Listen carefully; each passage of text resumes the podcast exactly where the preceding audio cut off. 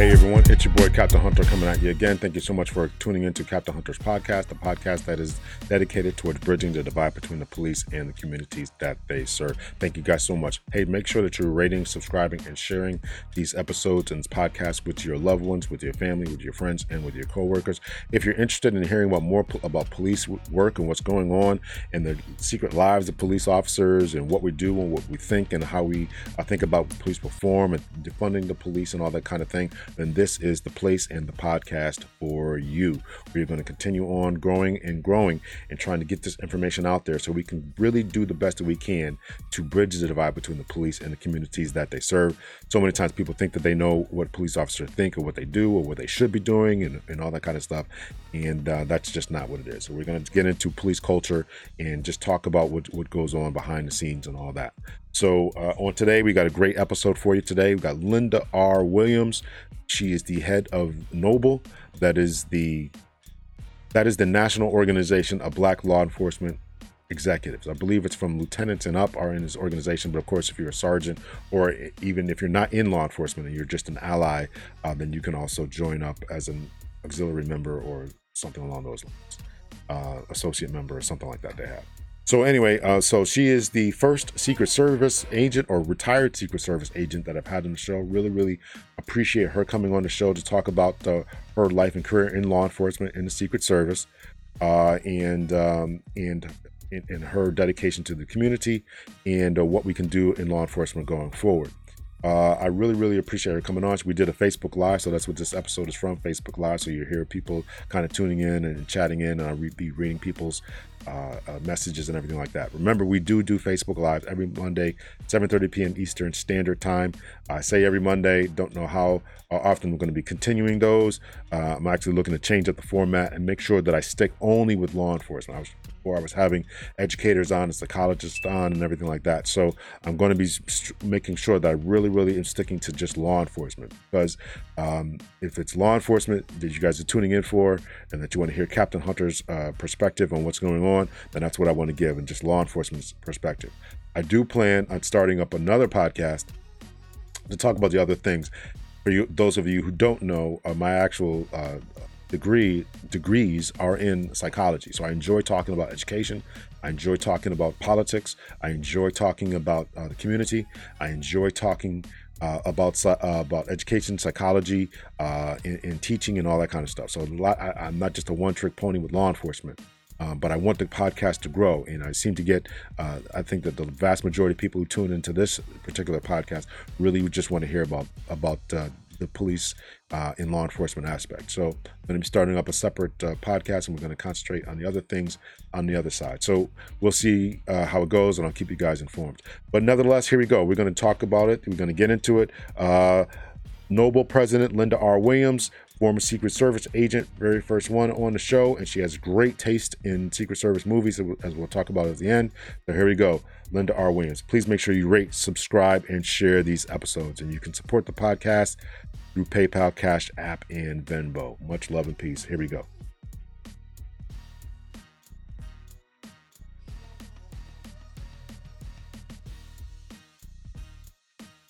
About what was going on Uh, in the world. I mean, politics, mm-hmm. you talk about, you name it, we talked about it. And okay. So I'm like, you know what, when I retire, I'm just going to start doing this. I, I, I, I listened to podcasts when I was working, when I right. was uh, working out. Uh, I, I shouldn't say when I was working. I was working when I was working. I wasn't. so, You're recording now, so yeah. y'all heard So, uh, yeah, you're right. I put myself out there. so it wasn't I was uh, me. um, Yeah, so I, that's that's just how I got into it. I just wanted to just keep it up and really try to do something for the environment, for the community, yeah. uh, and just try to make a difference in this world, you know. Yeah. So, and when you find yeah. your passion, and that's like yeah. that's why I say after everything that you've read, this is my happy place. Very yeah. happy. Yeah, well, that that's good. So we got a we got a couple of viewers here, so I really appreciate them uh, tuning in, logging in. So um, I want to welcome my uh, now good friend, Miz Right? President Linda R. Williams, to the show. President of Noble, thank you so much for coming on the podcast. I really appreciate it. Thank you for having me. I uh, am going to do something that I normally don't do, and that is read your bio, just a few snippets of it. Because okay. when I read your bio, I was I was like, what am I doing with my life? I am I have I have wasted the last forty-seven years of my life. So I, I just got to read your bio. I'm, I'm not going to read everything. I'm just going to go run through the highlights. You're currently the professor of practice, and you'll explain that to us, at the Middle Tennessee State University, uh, Criminal Justice Administration. Uh, let's see. Uh, your your subject matters are include the foreign and domestic terrorism studies, criminal justice processes, community and public service engagement, uh, and executive law enforcement leadership. Speaker and pos- uh, symposiums. Uh, special ed- you in your career, um, which you began in the Secret Service in nineteen eighty-eight. Uh, you're a special agent, uh, Washington uh, Field Office. Uh, you did, dealt with uh, counterfeit uh, currency, treasury check and bank, uh, cre- treasury check, credit card and bank fraud, and other financial crimes. Uh, eventually, you were the executive uh, promoted to executive um, executive protection and venue services for Vice President Al Gore. two thousand three, you were promoted to the assistant and special agent in charge of the Washington Field Office. You were a national recruiter in the Security Clearance Division. Um, two thousand eight, promoted to Secret Services uh, country Secret attaché, Service, country attaché, uh, priority pre- Pretoria, resident in uh, Pretoria, South Africa. Uh, you were responsible for twenty-one countries. Um, just, I could go on and on here. Just special agent in charge of a recruitment division, and now you're. Um, Uh, president of, of Noble, we'll get into that. Uh, president, or, or you're a longstanding member of uh, Women in Federal Law Enforcement, International Ch- Association of Chiefs of Police, National Council of Negro Women, and National Association for the Advancement of Colored People, N double A C P. Active member of the Alpha Kappa Alpha Sorority Incorporated. Been on C N N, British Broadcasting, and National Press Club. And now you can add, I've been on Captain Hunter's podcast as well. So that's what I'm saying. Yes, I will. so, so. Yes. Tell us what else you got going on here. You've been walking on water. You've been doing all this crazy stuff. Just, just a, uh, I really truly am impressed by your by your bio. Uh, um, so just whatever I didn't say, tell us what what else do you do? Do you knit? Do you? You know, that was a good one. So when I say thank you, first of all, Catherine, for having me. I like you said in our pre-time. I feel like we've known each other forever, but thank you for this opportunity. Uh, as you know, being a veteran of law enforcement, you know, we all have the call to serve. And uh, even as one retired from, you know, their, you know, that full government job, you know, it's in us and we still like to give. And so um, Noble has always been part of my life uh, as a law enforcement person. Of course, as I came up in rank and got a more regular schedule, I became more active. Um, and so uh, by ascension, you run for second vice president and three, two years later, you ascend to the national presidency. So I was I stand on the shoulder of greatness. Uh, it's two other female chiefs that um, preceded me. And uh, we are that trifecta. We try to do, you know, a, a strategic plan that it culminates in a three-year period. And that's where we are. But, you know, even still, you become steward of the situations and the times. And so when I came in, it was after George Floyd, but on the cusp of, you know, the numerous killings that we had. Uh, then we were in the middle of a pandemic. And then, of course, the unprecedented election. And so that's what my platform has uh, focused on. And I'm proud to present. Uh, I just uh, had a task force and we produced a publication. Uh, and I have to ensure that you get a copy. Uh, it's the task force report on reimagining public safety. And we're looking at it as a roadmap. How do we fit into the community where we are today? Law enforcement, you know, has an over-reliance. But again, it gets down to that law enforcement can't solve all the society's problem. It has to be buy-in from everyone. And so that is one of the strongest mantra I stand on today, that we have to look at things differently. We have to call it out for what it is and recognize that change has to come. But it only comes after we have those uncomfortable conversations and uh, to acknowledge where we are today. And we have to change things if we don't want the same results.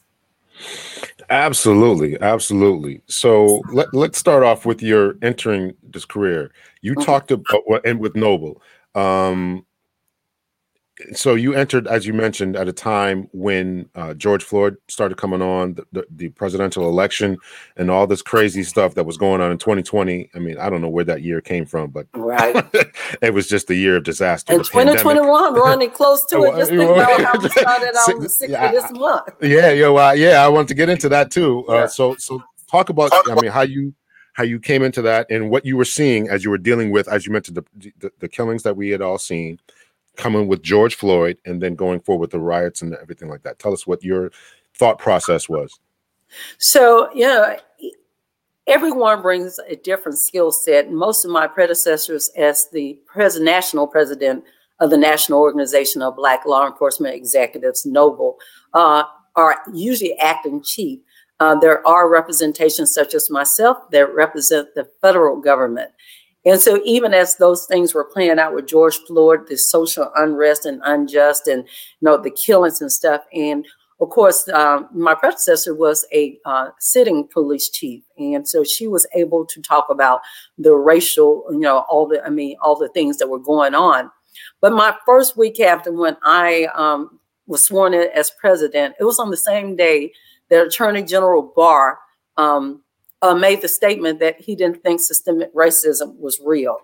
And all of one week in office, I was invited to the Department of Justice, along with other uh, police agencies like the International so- Association of, you know, uh, Chief of Police and Major City Chiefs. So all of those groups. And so, you know, there was no set agenda. And so even as he came in, everybody took off their masks except me. And, uh, you know, he was just, you know, just trying to get his, yeah, yeah, yeah. And so I politely waited my chance, my opportunity. And I took my mask off and I said, well, I'm not new in, in you know, as a spokesperson, but I'm new as the national president of Noble. I say, sir, on this very day that I was sworn in, you made the statement that systemic racism does not exist. And I challenge you, just because one has not uh, experienced such, Cannot you can't negate its existence. We have to acknowledge this. And so that became a very good conversation. It wasn't adversarial. Uh, and by the grace of God, you know, all the reporters in the room, and I ended up on C N N that morning, I mean, just three days later. And so I say all of that. So even as these times are still just, you know, happening as, you know, like never before, but the conversation is, it's systemic racism. We have to call it out for what it is. You can't be afraid of it. You can't negate it. I don't need anybody to, you know, justify or verify, or give me credence that it's okay that I, as Linda Williams, a black female, a black law enforcement executive, you know, that I need you to okay that you don't get to marginalize uh, my experiences. So we have to call out, you know, we were all playing pretty good in the sandbox and all of a sudden things change. But in law enforcement, we're held to a higher caliber. And what we've been seeing played out is that law enforcement have become warriors instead of the guardians of the communities that they were they were sworn in to be. Uh, absolutely. Absolutely. Um, I'm seeing a run for Congress somewhere in the future there. I, I can tell you. That's the city council first. Let okay. me get city council. So, so tell us what Noble is and what it Tell, tell us about Noble, what Noble is, okay. and uh, we'll start off with this. Many people will say, uh, "Why are you guys separating yourself? Do we really need black black law enforcement?" I mean, A G Barr doesn't think systemic racism exists, so why do you guys have to separate yourselves? Is there a need for black organizations? It's a need for a black organization. There's a need for any infinity group that is a minority, because our strength is our solidarity. It's our it's, it's our strength. It's our it's our, our muscle. You know, if Linda was standing around singing by herself, that's a solo. But if everybody joined in, we got a choir and it goes further.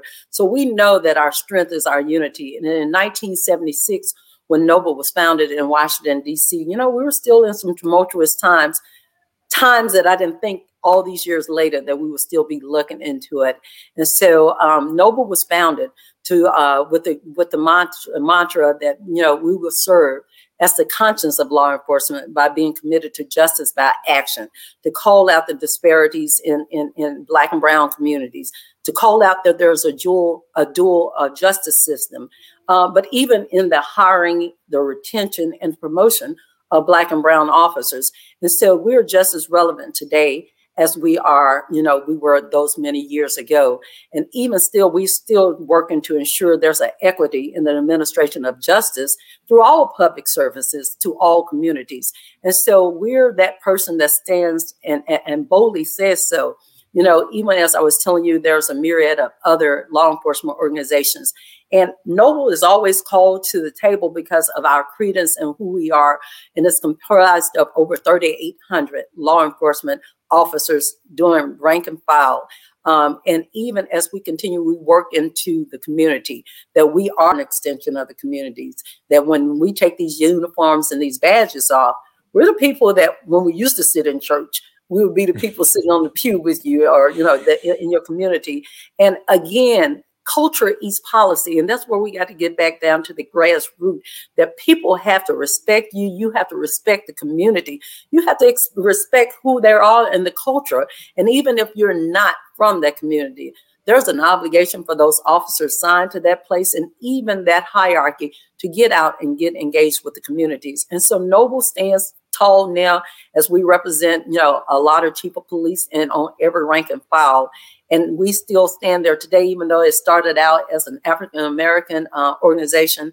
Our, our membership opens to, you know, across the board to a myriad of, you know, nationalities and whatever. Because again, if we more unite us, that divides us. And we have to have that collective voice to call out and say, we have to do this now. And that's why I created that task force, that we will sit at the head of the table. We will have our own document. No one can tell our experiences better than we can. And so again, that collective voice always go further than one person trying to sing it by themselves. Well said. So Noble is open to other uh, races, ethnicities. Oh, absolutely. Absolutely. From rank and file, we have the, you know, we have regular membership, and those are those on the executive level. We have associate, those are the beginning, uh, first level, um, journeymen and supervisors. And then we have support. So it is open across the board. And again, to every nationality, race, uh, in law enforcement, and even non-law enforcement personnel, uh, you know, are supporters uh, uh, within Noble's membership. Mm. Our, I should probably know this. My friend's going to kill me. Uh, uh, prosecutors, d- defense attorneys, are they allowed? I mean, but are they allowed to join, not just as the auxiliaries, but join as become active members? And we have some. And, uh, of course, there's uh, there's never been a conflict of interest. So if that if that did come to fruition, then they have to recuse themselves. Um, but we have every walk. Exactly. It's like I said, the regular membership are usually the gun carriers, but mm-hmm. our supporting members and associate members, they can be from any uh, area of life that they support the creed of, of Noble. Very good. Very good. Uh, so the task force that you mentioned, and also you guys wrote a scathing letter, and I want to get into that a little bit about um, the response to uh, the Capitol attacks. But let's start off with uh, uh, the, the task force that you mentioned. Uh, can you talk about that a little bit? So when I came in, and again, what was going on is so relevant, and everyone was calling, and Noble was being called, and, you know, some people were, you know, stuck their head in the sand. But boldly, we stood up to call it out what it is. It's systemic racism. And that's what I stated even on that day uh, on C N N, that, you know, systemic racism is just American as apple pie. Let's not let's not fool ourselves. It exists. We, you know, it's that giant elephant that we walk around. But you know what? Now the elephant is stomping people. So we got to acknowledge that it exists. And so that task force was just that, as we talk about reimagining, and that became the buzzword of this time. So when, you know, the outcry from Black Lives Matter of defunding, you know, everybody thought, you know, it depends on who you ask. What's the definition of defunding? If you ask some young people, they say, do away with the cops. You ask somebody else, but we realize we cannot live in a lawless society. So when we reimagine, how do we work with all the social services? How do we make sure that there's mental and physical, um, you know, um, support for our community, that everything is not a call from law enforcement, but working in tandem with those other social services. So whether it's Uh, defunding, that's reallocating fund, or appropriating an additional fund. But when we reimagine, we got to think about it. We got to do this differently, because look what we have been doing and where we are now. So that takes a buy-in, not just from law enforcement. That takes from the community, those special interest group, you know, our civil rights leader, legislator. So all of this come to play. So it's not just a law enforcement problem. And that's what people keep thinking, that law enforcement, you know, no, this is all, you know, contingent on one another. So it takes us all to sit down and, you know, put on, you know, put on our a good, our big, strong girls and boys' shoulders and just realize we got to call it out. And until we recognize it, and it's not that I'm trying to convince you, but I need you to hear and understand that my experiences are different. And we as Black and brown citizens, and even in law enforcement, are different than, you know, the majority. So we have to have those uncomfortable conversations so that we can acknowledge that we have we have some goals that we need to work towards. Absolutely. Absolutely. So let's jump. Well, I want to jump around a little bit here. I got my okay. notes here. I want to. Um, so we, we, we're touching on this, the state of law enforcement.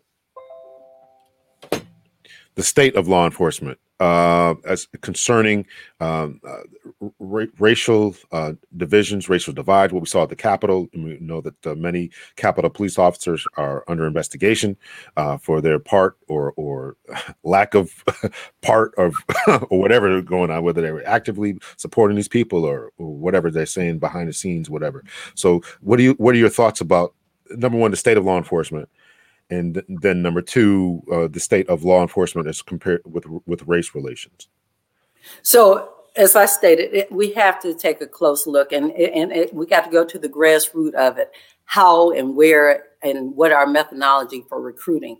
And then when we get these people in there, we train them, but not just when they come in as new recruit, that they have in-service training, but then overarching super, supervision. You got to have that transparency and that accountability. And that's what the, you know, the society and, and, you know, everyone is crying out because, you know, they don't trust. And when you don't, uh, you know, you know, when there's no trust, then there's that accountability factor that's not there, the transparency not there. And so it always pits us one against the other. So that's why I said we have to reimagine to do this over.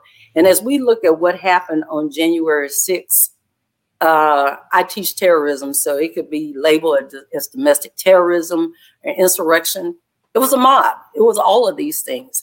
And so we saw that these people supposedly are demonstrating their First Amendment rights, as did Black Lives Matter. But the images bear themselves out. The images bear themselves out. Policing, and you know this, good policing is based on in, intel. That's that intellectual data, you know, everything to go. Well, the newsies knew that there, there was a propensity for danger. So why wouldn't law enforcement know that? So there is a security posture in place. But of course, that day there was a lack thereof.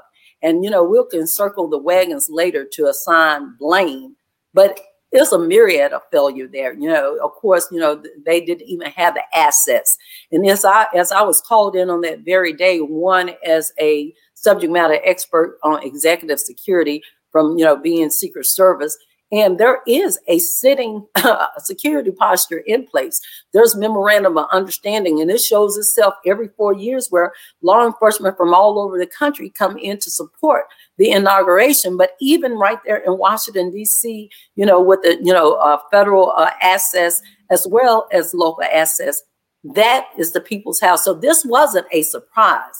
What happened was someone choose, chose not to Uh, honor that or turn a blind eye, and now everybody said, you said, I didn't say, whatever. But we realized there was a, a, a myriad of problems and failures. But when it comes to the police response and the lack thereof on the sixth, the images bear themselves out. When we saw it play itself out this summer, there wasn't a shortage of cops. And I won't say that they didn't have spurs of violence because, you know, that happens everywhere, but that was not that movement versus what we saw. And I stated boldly, if those people that had had, had uh, that had mobbed the Capitol that day were a majority Black and brown citizen, it would have been a different scenario. It would have been a bloodbath, and they would still have been putting toe tags because the response, and it shows itself. It just shows itself, and that's why I said we have to acknowledge it. Systemic is racism is different. I mean, it, it exists, and it, it shows differences in how Black and brown citizens are treated in comparison to non-Black and brown citizens. With the George Floyd incident and this particular incident, the, the January sixth, do you think that there is now a more of a of a of a recognition by people who would say, it, you know, it's not, you guys are always crying racism. Do you think that now they're saying, okay, th- th- you might have something here? Do you think that there's any consensus to that? Oh, absolutely. Absolutely. I mean, George Floyd, as that murder, it played itself out in high definition for the whole world to see. And it wasn't like something that you could just hide that happened in Minnesota. This was global. And so some people that might have turned a blind eye because, you know, that's not me. And like you said, that's how you people think about this. But now anybody that's real and anybody that, you know, don't, you know, is not afraid of the truth, you got to acknowledge that there were some disparities. And the movement this time will be different because you saw how with the demonstrators in the Black Lives Matter movement, you know, they came from every walk, every, every ethnic group, every race, you know, they came to support because they believe all they know is freedom and all they know is inclusivity. And so again, this is change the world that they know. So all of this happened for a reason. And, you know, and it paints itself very clearly. If you just pay attention to what's going on, the facts are there so much so that to answer your question, Captain, you have to acknowledge it now. Yeah, but I, unfortunately, and I think that you're, you're saying it right, is that some people are just not willing to acknowledge it or they're afraid of the truth. In that, um, you know, they're still saying that, it, nah, it really wasn't this. And they're, they're not going to be able to say that. Uh, I, at least I haven't heard them, anyone explicitly say, if this was a different group of individuals, we would have prepared differently for that. I mean, we're saying it behind the scenes, and I've heard some some pundits on different news uh, shows saying it as well. Um, but but for a general consensus of them to say, listen, you know, we really dropped the ball, and the reason that we dropped the ball is because we didn't think we didn't think that it would come to this. We didn't take this thing seriously. We don't think that white domestic terrorism is a is a real and viable threat, and that I find to be extremely extremely disturbing. Because it's not over. Right, not at all. And, you know, your your perception is your ideation or reality. And so they can stand behind that belief if they want to, to say that. But the images bear themselves. And we can't ignore what happened. I mean, even as, you know, the investigations and, and the debriefs are coming now, that they were told to stand down. They were, you know, on so many levels. So, uh, yeah, it was a difference because of the, the groups that were demonstrating. Yeah. Yeah, really, really, very, very terrible. Uh, we talked about the recruiting of uh, black officers a little bit. What's your thoughts about that? I myself uh, tried to recruit officers, or you know, try to recruit, recruit people to become police officers. Uh, they were not willing to to do it. A lot of times, they don't take the tests, um, and so this is a problem. And we know the recruiting is around across the country, across the board, um, partly because of these viral videos that we're talking about. However. Um, you know, this recruitment of black officers is, is problematic to me because persons like yourself have gone up through the ranks. If we're not becoming police officers, we're, we're not going to be able to move up the rank or yeah. Secret Service agents, F B I agents. Right. right. Exactly. So, you know, uh, and that's the, and even as I retired as a deputy assistant director and I was over H R and recruiting is challenging on so many levels and it remains challenging even more so on the federal level. But at this point in our country, you know, it's hard for the very communities that have such a negative and adversarial confrontation with the police to be attracted to the police. But I tell any, everybody, recruiting, it has to be strategic. It's not just doing job fairs anymore. You know, you got to get in early with, you know, high school kids, you know, give them a positive, you know, you know, connection to see what policemen are like.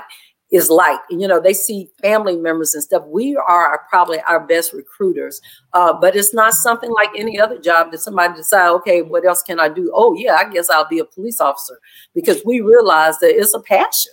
You know, you don't come to law enforcement to get rich. Uh, you come because you want to make a difference. And that's not to say we don't have, you know, some bad apples and some bad orchards, but again, it has to be strategic, but in an organization, you know what? It, it's not just, you know, when we had this last big push in my, my previous organization after sequestration, everybody suffered. And so it wasn't just the recruiting division that had to do this. The director made buy-in from the entire organization. That means every field office, everybody was part of it. They had to be in the, you know, you know, we had these onboarding, uh, pro, you know, like job fairs on the weekends where they had to, you know, go through their security interviews and all of this. And so he made it organizational and everybody had to be accountable for it. But until it is made strategic and a mandate from the top of an organization, Um, recruiting is just something that falls on the wayside. And that's why we see even more so in these tumultuous times where it's not comfortable to be a law enforcement officer, even those that are dedicated to the profession. You know, there's some hesitancy because dang if I do and dang if I don't. And, you know, I don't want to get in trouble. And, you know, I don't I don't want to, you know, be that person. So it is a very hard ask nowadays unless someone has always and already decided from, you know, seeing it internally that they want to go in law enforcement. So even more so is challenging in these times. Mm.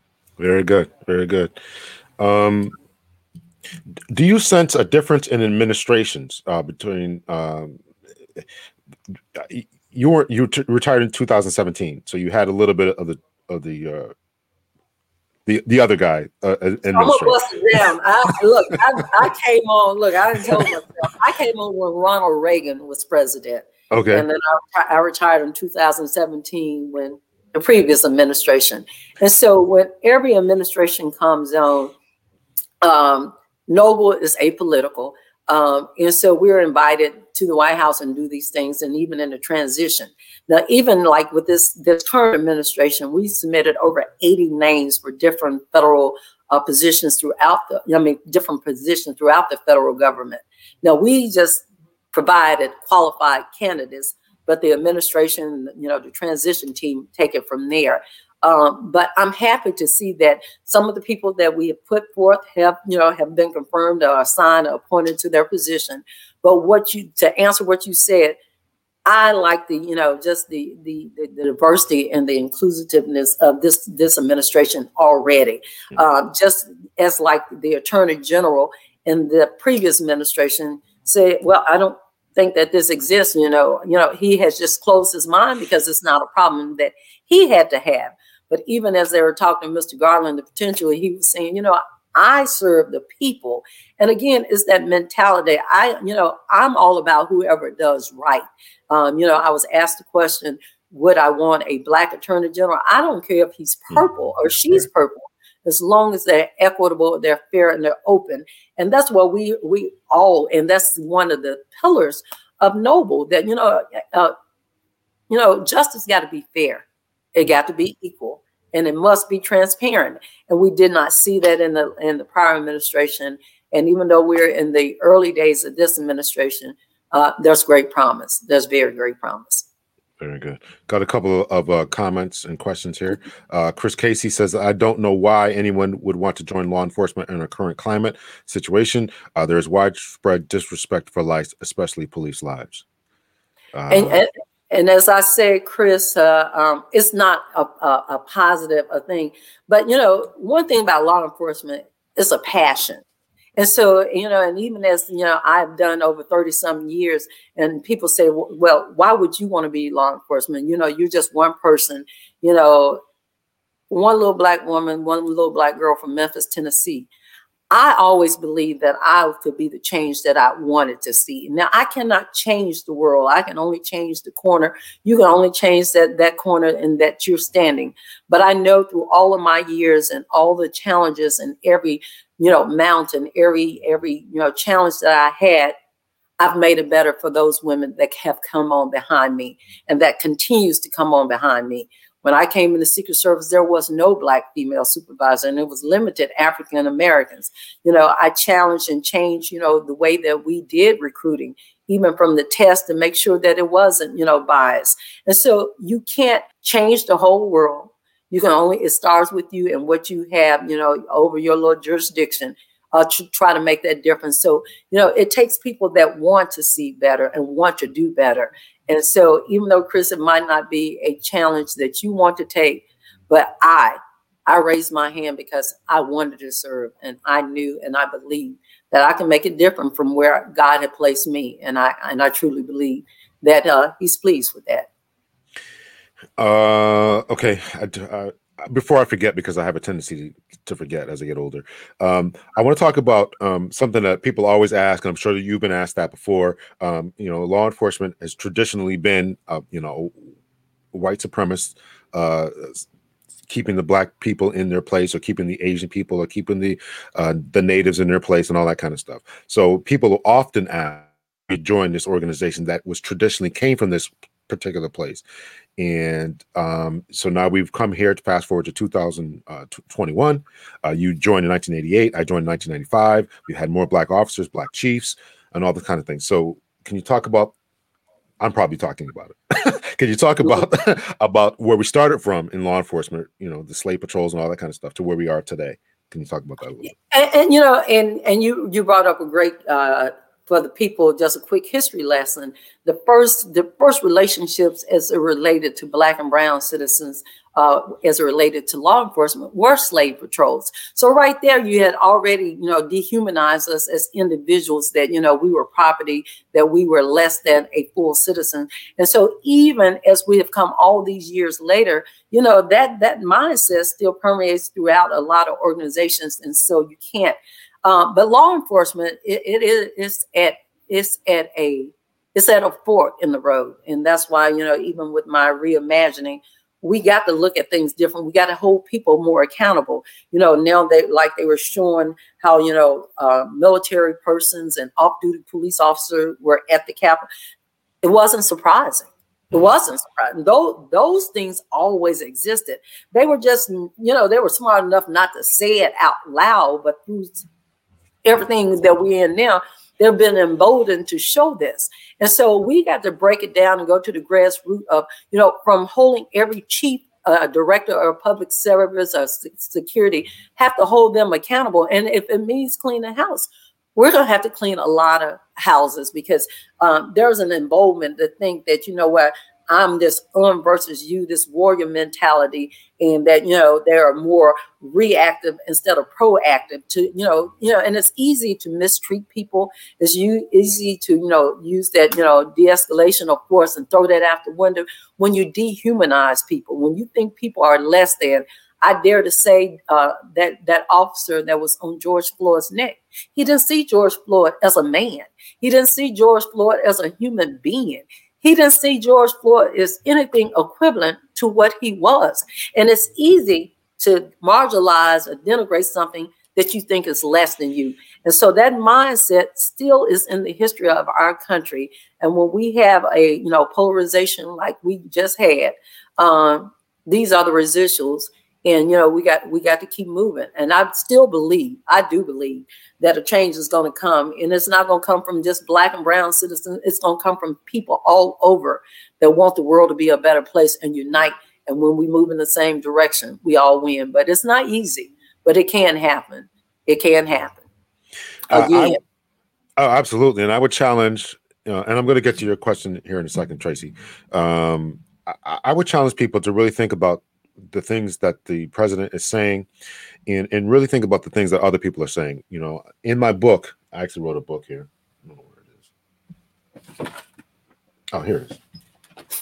I gotta do, I gotta do this for the audience here. Make sure you guys pick up my book, Police Reform, uh, police, okay. uh, retired police captain's respect, perspective on lo- evolution of law enforcement and all that kind of stuff. So I have to make sure I get that and you get my um, task force report. Oh, absolutely. Absolutely. Yeah. Um, so, I, I, when we first started off, you talked. We, we you asked me how I got into this. So I talked about a good friend of mine who I, we we always had uh, good great conversations at the police department. And so he actually read the book, and he's he couldn't believe some of the things that I went through um, when I first started in nineteen ninety-five. He I mean he called me up like last week and, and really asked these questions. He's like, you know, they used to call me Larry. Larry, did these things really happen? I'm like, I'm like, they did, they did. Right. And I told them, I right. told them who it was, you know, and it was, I'm not going to, I want people to buy the books. So they can see, see the stories, hear the story. Right. But, but, but, but yeah. So some, I, I would ask people out there to really listen to what we're saying. We're not exaggerating. These things didn't happen. You know, sometimes we like to think, oh, these things happened, you know, in the South or, or in the upper, you know, Midwest or whatever, but sometimes here, right here in Connecticut, you know, they, they, mm-hmm. they happen, or down, of course, down in, you know, Tennessee or, mm-hmm. or whatever, you know, so these right. things are absolutely Absolutely, absolutely out there, um, and it still happens today, even on the federal sector. You know, you know, we are sitting at the table. You know, I don't get an administrative discipline with any uh, department on any level, but when we talk about systemic and institutional issues, just like with one of the federal agencies, uh, most recently, like in the last year or something, one of the black recruits, you know, uh, while he was on the firing line or doing whatever, they were making monkey and ape sounds. in twenty twenty. So again, these things still real, but if there was a no tolerance, and I mean no tolerance, and that's how you clean house. But so many are, you know, uh, there by nepotism and turning a blind eye. But, you know, you got to have that, you know, no tolerance. And if it means cleaning up and D O J coming in and cleaning out our department, we got to make those kind of bold changes. Uh, absolutely. Absolutely. Mm-hmm. So Chris says he's thankful to you uh, for your service and your passion. Okay. And he also says from uh, from your lips to God's ears, Professor. Uh, Thank Tr- you. Tracy's asking a question. What is your opinion on black and brown officers continuously getting passed over passed for, promotions for promotions for their for less their- qualified white counterparts? It's the air that we breathe, uh, Trace. It, it is, and it happens, and it happens.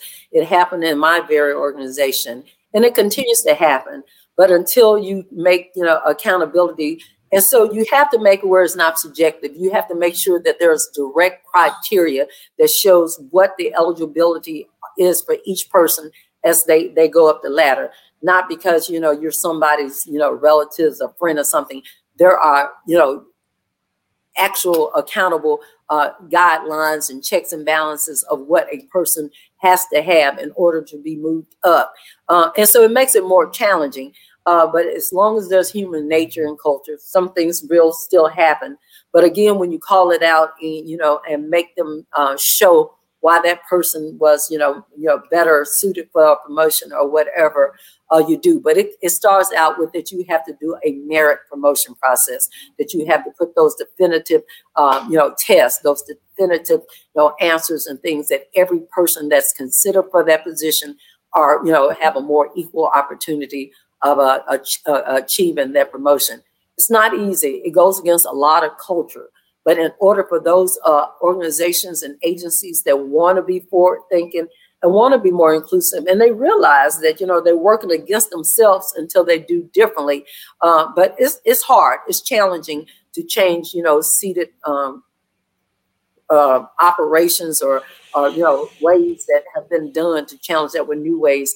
But, you know, what with your generation and other, uh, that forward thinking changes, and it shows a different accountability where they, there is actually measurable, uh, uh, you know, merits where someone is based on their promotion versus just, you know, just who you know. It, in your estimation, is that a huge problem?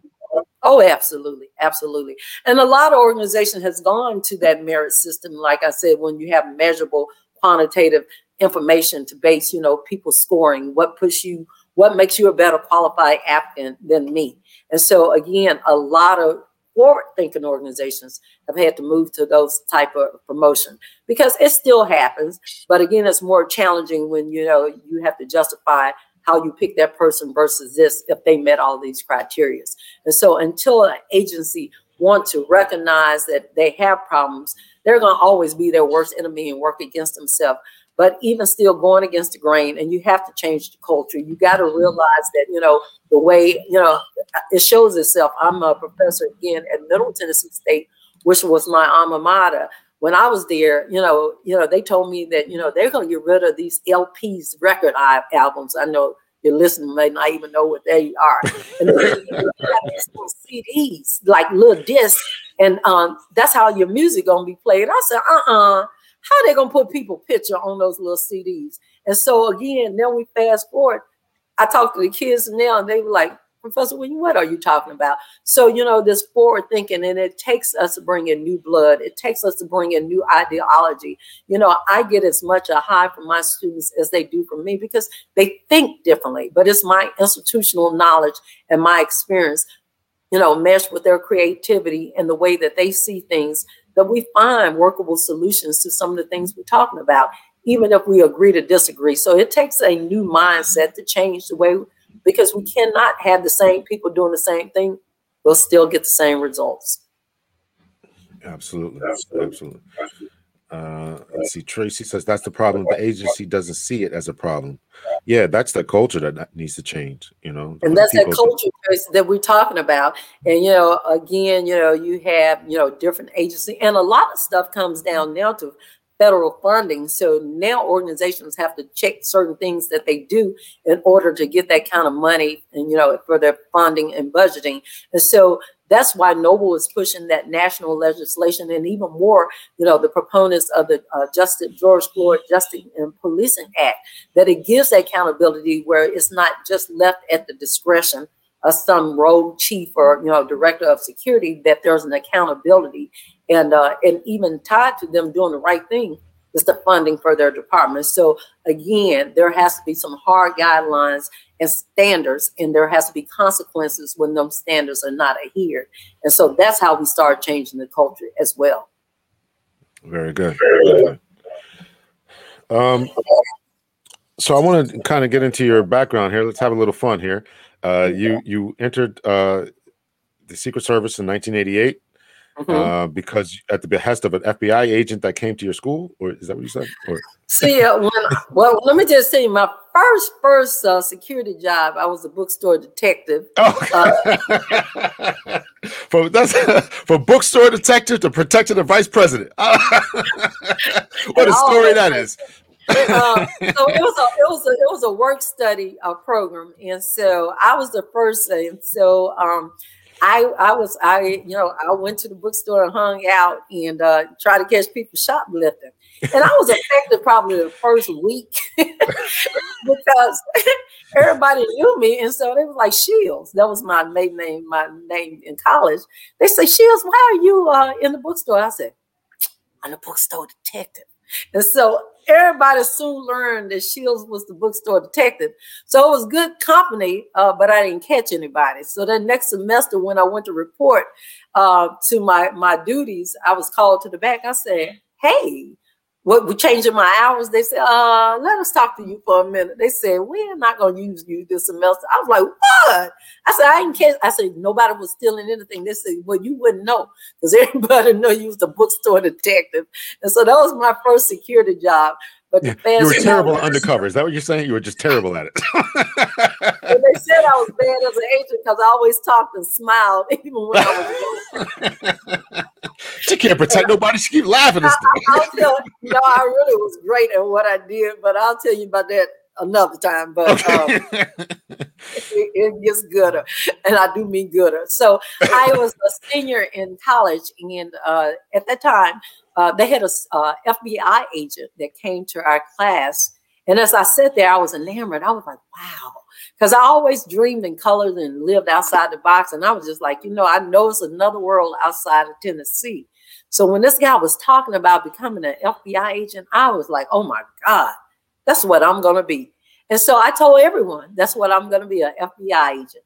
But when I went to apply for F B I, now I had my degree. I was very smart academically. But it was a couple of things that precluded me.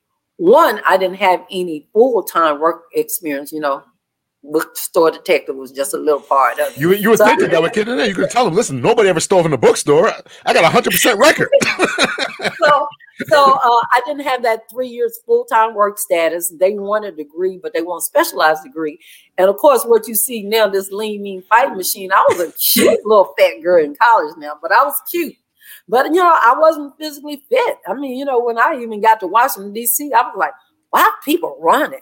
Uh, because, you know, in Memphis, Tennessee, folks didn't run like that. But, of course, we're going into an era now that physical fitness and everything.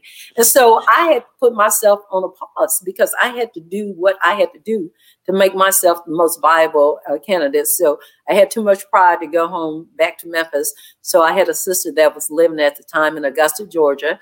I moved there with my dreams, my hopes, and my school loans. I uh, joined the sheriff's department, one, to get some law enforcement experience, two, to pay them loans, and three, to get in shape. And so uh, I applied for the city service. You joined the police department to get in shape?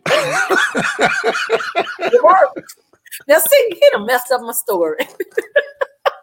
I never thought about that, but I did. When I left there, I was better than I started. You're okay. Taking my story somewhere. But anyway, I became this lean, mean fighting machine. I graduated in eighty-five. And so uh, the winter, January of eighty-eight, I was coming in after getting in shape with the sheriff's department and uh, came on to the Secret Service. And uh, I came on as a uniformed officer, and the uniformed officer are the men and women you see around the White House, and they're strictly based in Washington, D C at all the buildings that the Secret Service Police Force, which is the uniform division, covers. And so I took the opportunity because I wanted to be a special agent, which, you know, is a criminal investigator. And I had my college degree, but I thought if they would just give me an opportunity to get this big foot in the door, then the rest is history. And by the grace of God, at the time that I retired, uh, almost thirty years later, uh, I was the highest ranking African-American female at that time. I uh, was preceded by three other sisters that had uh, preceded, and we are still very, very close today. And even at the time that I retired, I was the second highest woman in the Secret Service.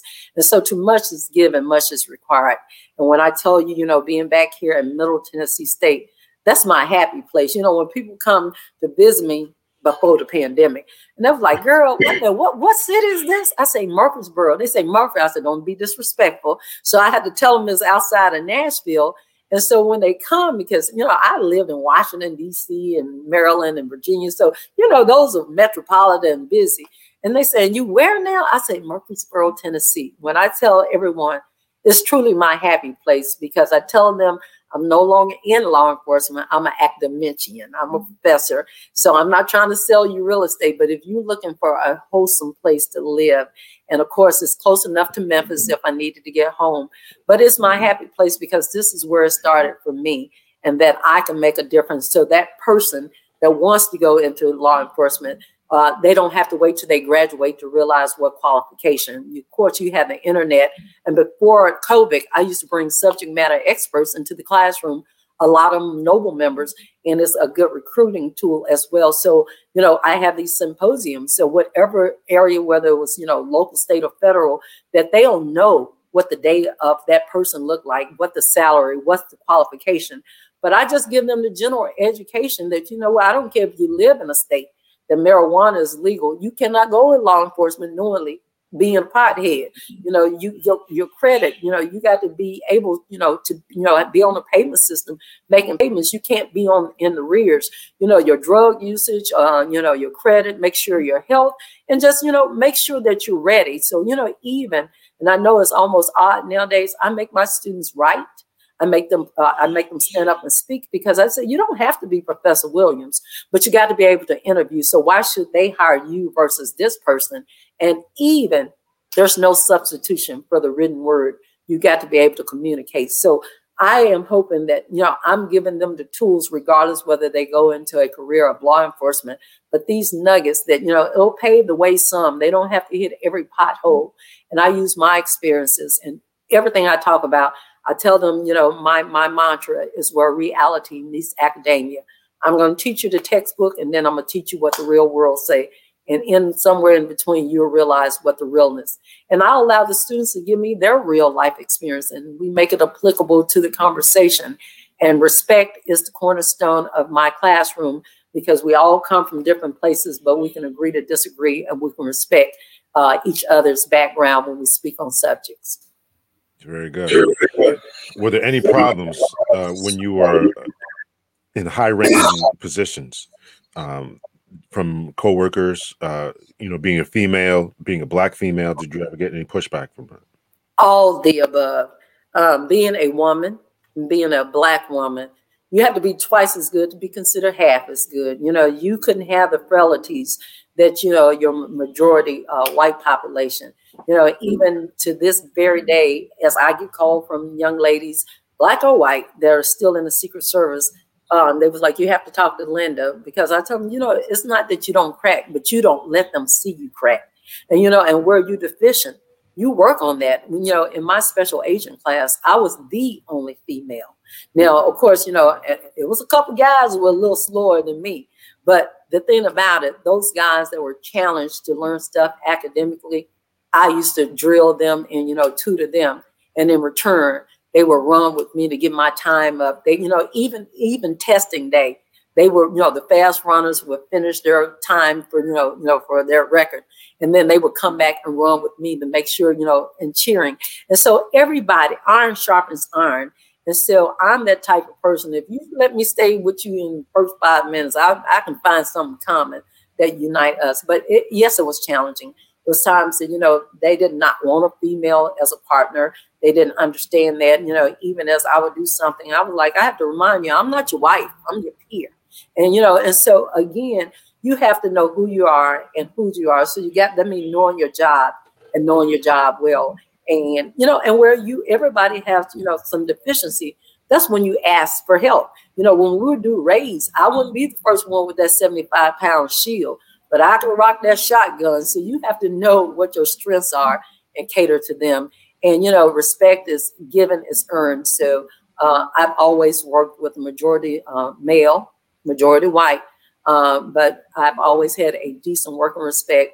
And for those few, black, white, or green, you know, I, I, I'm I'm not one to have to run until I'll confront you face to face. And then if we can't find a compromise, and then I report it higher. But um, I was fortunate because I was outspoken, but real problems exist. And so we had to make sure that there was, you know, room for those conversations when that type of mentality or that conversation was inappropriate. And so you just have to know who you are, know your job, know your policies, and do them to the best of your ability. Because at the end of the day, that's what you're getting evaluated on. Very good. Very good. Um, I don't see any more questions or comments. So I think we'll call it there, unless, unless anyone has any more questions or comments. Uh, can you tell us any any any stories? Can you can you give us a story or two, uh, some of your favorite stuff? Oh, we I better not say that here. I had a, I had a I had an F B I agent. I mean, you might know her, Jerry Williams. Uh, well, you know, we all yeah. know each other. Yeah. Okay. Yeah. So I had Jerry Williams on. She said the same thing. I don't know if I can talk talk about it. Well, I'll tell you. I don't know if I can tell on the podcast, but this is a funny thing. Um, okay. Uh, when I did my protective phase uh, in Secret Service, uh, Al Gore was running for president, and so I was assigned to him. But as I stated, I've had the play, uh, favor of being able to protect since Ronald Reagan until two thousand seventeen with Trump. And so uh, when I was over in Africa as the country attaché, I was the voice of Africa. So um, President Carter, President Clinton came of, often, often um, to the continent. And so it's a different rapport because you don't have all the White House staff. They still have staff, but they deal more with you as, to, as being the head of Secret Service there. And so uh, Jimmy Carter and Rosalynn Carter, you know, they would be on because they always they were still doing Habitat for Humanity even over there. And so um, not that they had all the uh, press, but one thing that when they would leave uh, as a gratuity, uh, you would take a picture with the, you know, the police chief or whoever that helped supported that visit. And so I was the photographer because there wasn't no photographer out there in the sticks. And so I said, OK, come on, come on, everybody get up, get up there. And President Carter said, "You sure is bossy."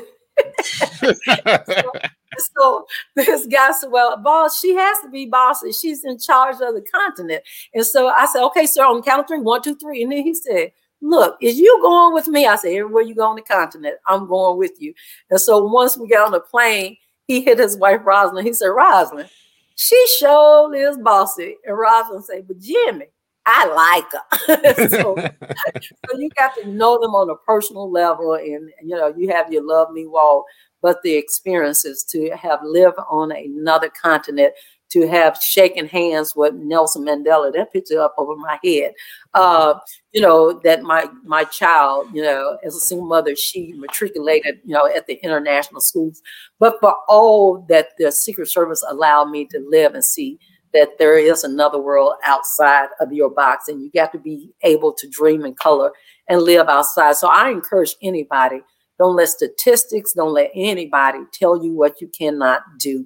If it's in your heart and you have a passion to do it, and God told you, God don't do conference calls, he tells you, then you know what, don't let anybody defer you, uh, deter you. When I decided that I wanted to go to South Africa, even before the position was open, people was like, "I wouldn't do that. I wouldn't take my daughter. You know, it's dangerous and all of this."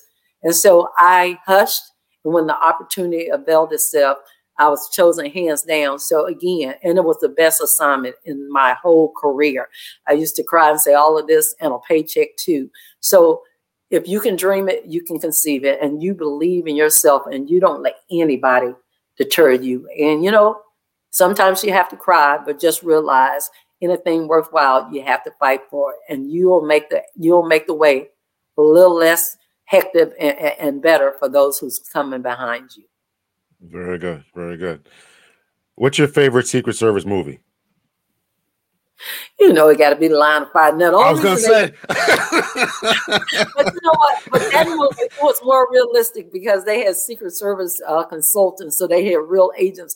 Okay. But let me just tell you this right quick. When it came out, I was sitting in the movie theater, and, you know, everybody was on, wow, wow. And somebody said, man, I would like to meet a real Secret Service agent. I wonder if they really like that. I said, me too.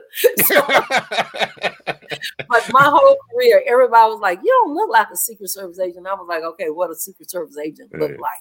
Yeah. And so, yeah. So, you know, I'm richer for that experience. And, you know, I am so glad that I had an opportunity to come to make a difference and to, you know, inspire that generation that's still following behind me.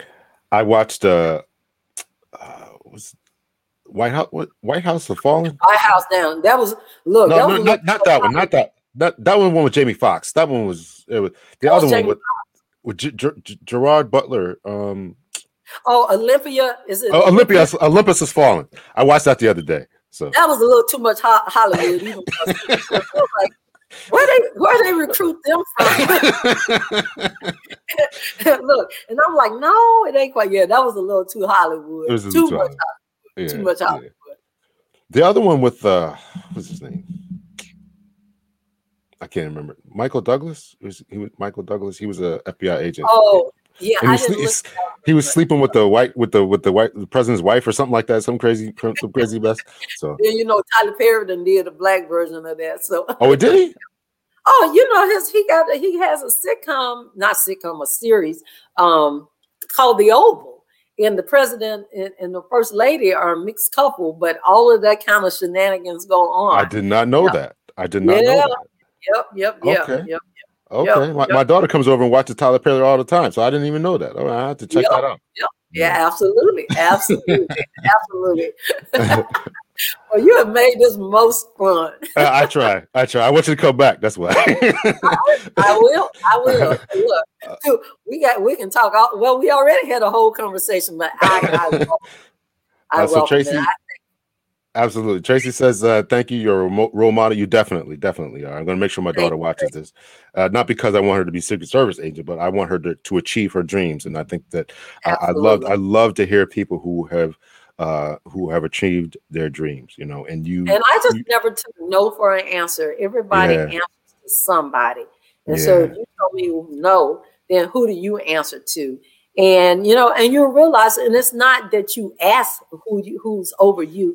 Uh, first of all, it's your right, but you can ask anything if you're tactful. If I can get on T V and challenge the Attorney General mm-hmm. of the United States, and people are like, well, I said, but at the end of the day, he's a servant, as am I, and mm-hmm. he's supposed to be the chief law enforcement executive in this country. You got to call it out for what it is. And so you don't you don't have to change who you are. One of the last stories that you'll remember when you invite me back, Captain, I always tell people, my name is Linda with a Y. Mama knew I was going to be unique because way long time ago, you didn't see Linda spell L Y N D A. It's very common today. But uh, I've always said that's what makes me unique. So, you know, all my friends, even my close friends say, hey, Linda with a Y, because I always say, oh, that I is not me, but that Linda with a Y is. And I say that you have to be true to your own star player, and that's you. You have to take care of yourself before anybody else can use you or you be of any service to anybody else. So know that God made you uniquely and uniquely be yourself, and you contribute to this world as God has placed you. Very good. I think we're going to end it off right there. I think that was absolutely perfect. We're going to end it off right there. Uh, also end it off because you have great movie taste. In the Line of Fire was definitely the best Secret Service movie. Absolutely, hands down. We're not going to argue about that. Uh, right. I, might, I might even go watch it after this just because of this interview. So. Thank you so much. To everyone who tuned in, thank you so much for the comments, for the questions. Thank you to my guest here, uh, Miss Linda with a Y, R. Williams, president of Noble. Thank you so much for coming on Captain Hunter's podcast. I truly, truly appreciate the conversation. You truly are an inspiration, as my man Chris has said, and uh, we look forward to having you back. Thank you so much. I look forward to coming back. Thank you so much, and we got to get that book, so I'll make sure that I give you the link for the uh, task force. Oh, absolutely. Please, please do that. Okay. Please do that. All right, everyone. Take care. Police reform is more than just a trending topic. My name is Lawrence Hunter. I'm a retired police captain from the state of Connecticut, and I've written a new book called Police Reform. And I talk about the evolution of law enforcement here in America and what changes need to be made in order to improve the relationship between the police and the communities that they serve. Over the past few months, it has become increasingly more important and more evident that there's something amiss and awry between the police and the communities that they serve. So whether you're about defunding the police or defending the police, if you're about Blue Lives Matter or Black Lives Matter, no matter what side of the fence you happen to sit on, make sure that you pick up your copy of Police Reform today.